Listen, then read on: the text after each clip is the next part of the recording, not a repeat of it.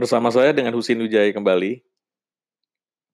Saya kali ini akan membahas mengenai bagaimana kita memahami tentang konsep produk yang akan kita jual di e-commerce.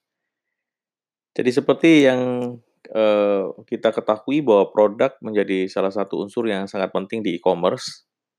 Ketika Anda ingin berjualan, Anda akan memikirkan mengenai produk dan jasa yang Anda ingin tawarkan.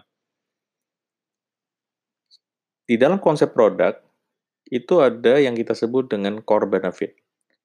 Jadi setiap produk yang Anda miliki itu sebenarnya memiliki manfaat inti yang sebenarnya menjawab pertanyaan masalah-masalah yang timbul ketika kita berhadapan dengan kehidupan. Misalnya, buku. Buku memiliki manfaat inti yaitu memberikan berbagai solusi mengenai pengetahuan, berbagai solusi mengenai masalah, berbagai solusi mengenai aspek-aspek kehidupan. Jadi, ketika Anda menjual buku, Anda tidak boleh melupakan bahwa produk Anda adalah produk yang dipakai buat menyelesaikan banyak masalah. Maka Anda harus fokus ketika Anda menulis copywriting Anda di e-commerce, benefit inti dari produk ini harus dijelaskan. Solusi apa yang ditawarkan oleh buku ini. Nah, tapi produk tidak hanya sebatas core benefit, tetapi dia juga ada yang kita sebut dengan fitur. Oleh karena itu, buku bisa jadi kemudian diberi fitur.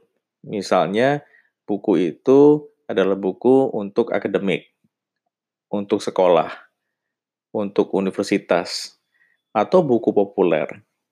Diberikan fitur, misalnya dengan uh, menambah uh, ketebalan buku, atau ada yang kita sebut dengan hard case atau soft case. Nah, yang ketiga itu adalah yang berkaitan dengan konsep produk yang menonjolkan ya tentang aspek-aspek augmented atau yang kita sebut dengan manfaat-manfaat tambahan. Anda mungkin pernah membeli buku di dalamnya ada CD misalnya. Nah, CD itu mungkin berisi tambahan-tambahan tools atau alat-alat yang diperagakan di dalam buku tersebut.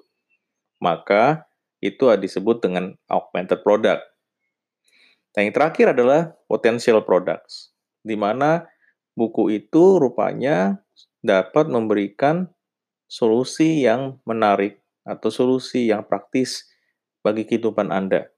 Jadi ketika rekan-rekan membeli buku tersebut, mereka kemudian mendapatkan inspirasi, mendapatkan banyak motivasi.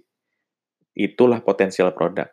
Jadi, jikalau Anda ingin memilih produk konsep, Anda harus memperhatikan konsep-konsep yang sudah saya jelaskan. Terima kasih, sampai jumpa di podcast berikutnya. Bersama saya Husin Wijaya, follow IG saya di Husin W atau di LinkedIn Husin Wijaya. Terima kasih.